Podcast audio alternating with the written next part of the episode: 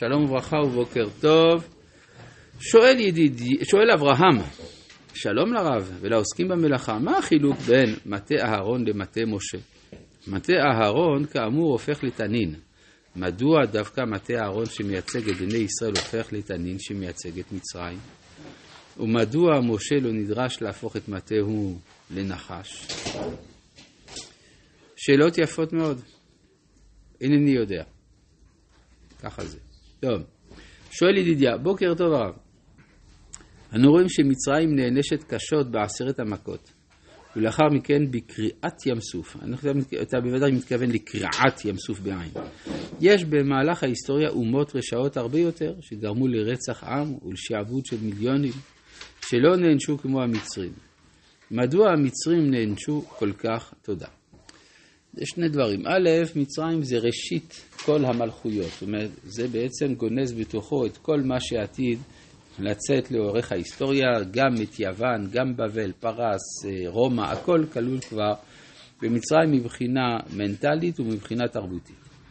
שתיים, אנחנו עוד לא יודעים, אה, הרי האומות שלא נענשו, אולי עתידות להיענש, אנחנו לא גמרנו את ההיסטוריה. ובכן, אנחנו ממשיכים בפרק ז', בפסוק, אה, פסוק, פסוק ח' כבר? כן, כן, נכון, פסוק ח', ויצא משה ואהרון מעם פרעה. אה, בפרק ח', אה, זהו, פרק ח', אתה צודק, פסוק ה'. ויאמר משה לפרעה, התפאר עליי, למתי אעתיר לך ולעבדיך? ולעמך, להכרית הצפרדים ממך ומבתיך, רק ביור תשארנה, אז הסברנו שהכוונה שיתברר שזה לא על דרך הטבע.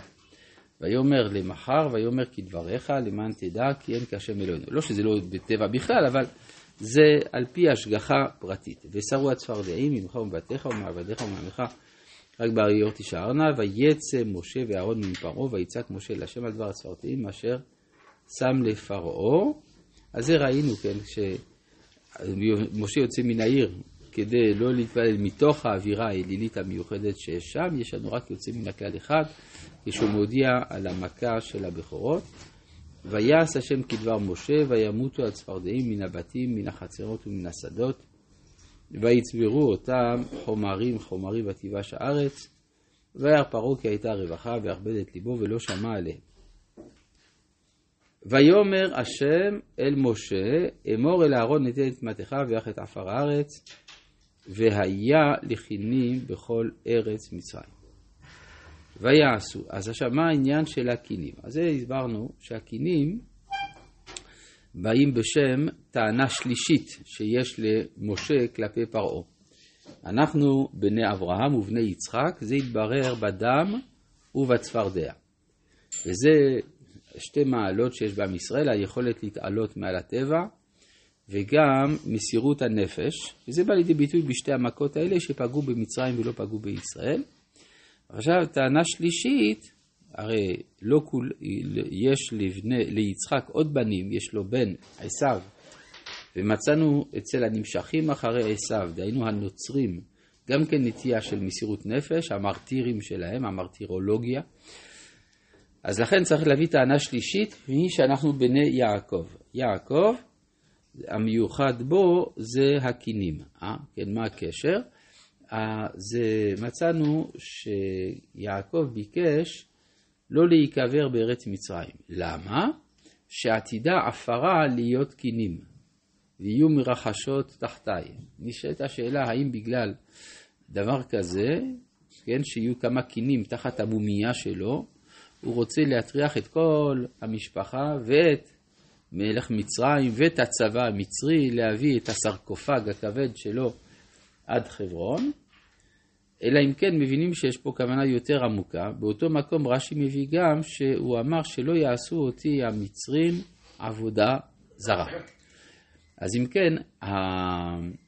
יש אצל יעקב חשש להפוך לאלוה.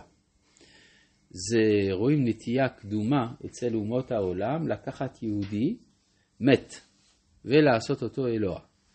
אם הוא חי, הוא יכול למחות, כלומר זה לא נכון מה שאתם אומרים. אבל אם הוא מת, יותר פשוט, לקחת באופן מיתי איזשהו יהודי, לעשות אותו מושא של העבודה, של, של פניית האדם אל האלוהות. והדבר הזה קשור גם לקינים. עכשיו, זה במיוחד אצל יעקב יכול להיות, בגלל שכתוב ויקרא לו אל אלוהי ישראל, שהקדוש ברוך הוא קרא ליעקב אל. וכמו כן שמעו אל ישראל אביכם, שמעו אל הוא ישראל אביכם. ולכן ברגע שאנחנו אלוהיים, יש סכנה להפוך אותנו לאלוה. עכשיו, איך הדבר הזה קשור לקינים? כי הם אומרים אצבע אלוהים היא החרטומים, נכון? איך כתוב כאן? אה, ויעשו כן החרטומים בלעתם להוציא את הכינים ולא יכולו ותהיה כינם באדם ובבהמה ויאמרו חרטומים אל פרעה אצבע אלוהים היא. כלומר, הכינים, אומרים חז"ל שאין השד שולט בדבר שהוא קטן, קטן מכשעורה. והכינים הם קטנים משעורה, אז זה הגבול של היכולת של הכישוף. אז אם יש מי ששולט על הכינים, אז זה כבר רצון השם.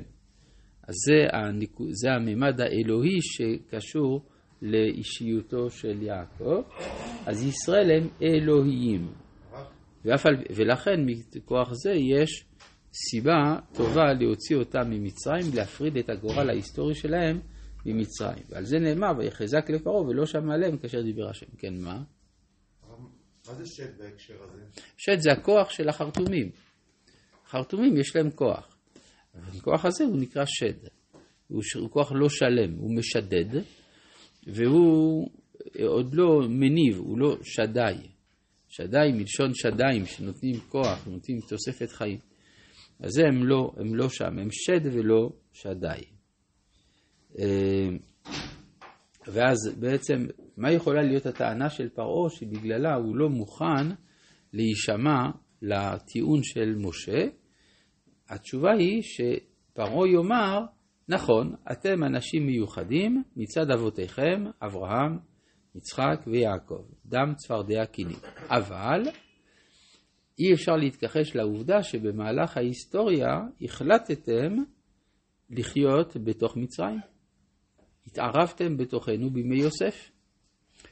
ויש היסטוריה דה פקטו של שיתוף פעולה בין בני ישראל לבין המצרים. כך שהפכתם להיות חלק אינטגרלי של התרבות המצרית, ואם אתם תעזבו לארץ כנען, מצרים כבר לא תהיה מצרים. כן, זה הטענה. כן. עד עכשיו בעצם אז הפכנו שעם ישראל יונק מצינור אחר. נכון, אבל יש גם עובדות היסטוריות. זהו, אבל עכשיו זה החלק הבכירי אז? זה לא בדיוק בכירי, אבל זאת תהיה עובדה היסטורית. עובדה היסטורית שעם ישראל יתערב בתוך מצרים. ואז לא עוזבים את החברים ככה. כן? התשובה היא, אז, אז מה המבחן כאן? המבחן הוא את המבחן התערובת, הערוב.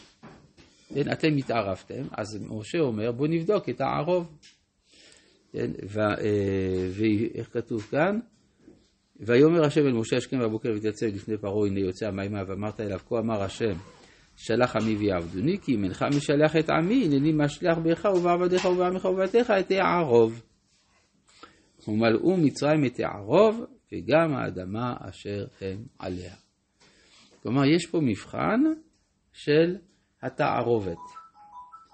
עכשיו, מה באמת התשובה העניינית לטענתו של אה, פרעה? זה שאנחנו בעצם לא חיינו בתוך מצרים, המצאנו את הגטו, ארץ גושן. ארץ גושן, בעצם יוסף הושיב את אחיו שמה כדי שלא יתערבו. אז הגטו זה צורת חיים מעניינת, שבה אתה חי אצל הזולת בלי להתערב בו. וזה מה שאומר לו, והפלאתי ביום ההוא את ארץ גושן. אשר עמי עומד עליה לבלתי היות שם ערוב. מה זה לבלתי היות שם ערוב? אפשר לפרש על דרך המליצה, הם שם כדי לא להתערב. למען תדע כי אני השם בקרב הארץ. אגב, מה זה ערוב? ערוב זה סוג של, יש אומרים תערובת של חיות, אבל יש גם אה, במדרש וגם בספירים החיצוניים שהערוב זה הפשפשים. כן? יכול להיות שזה קשור גם באיזושהי צורה, אבל אין לנו ידיעה ברורה למה הכוונה בערוב. ושמתי פדות, מה? זה הקטן פשפש?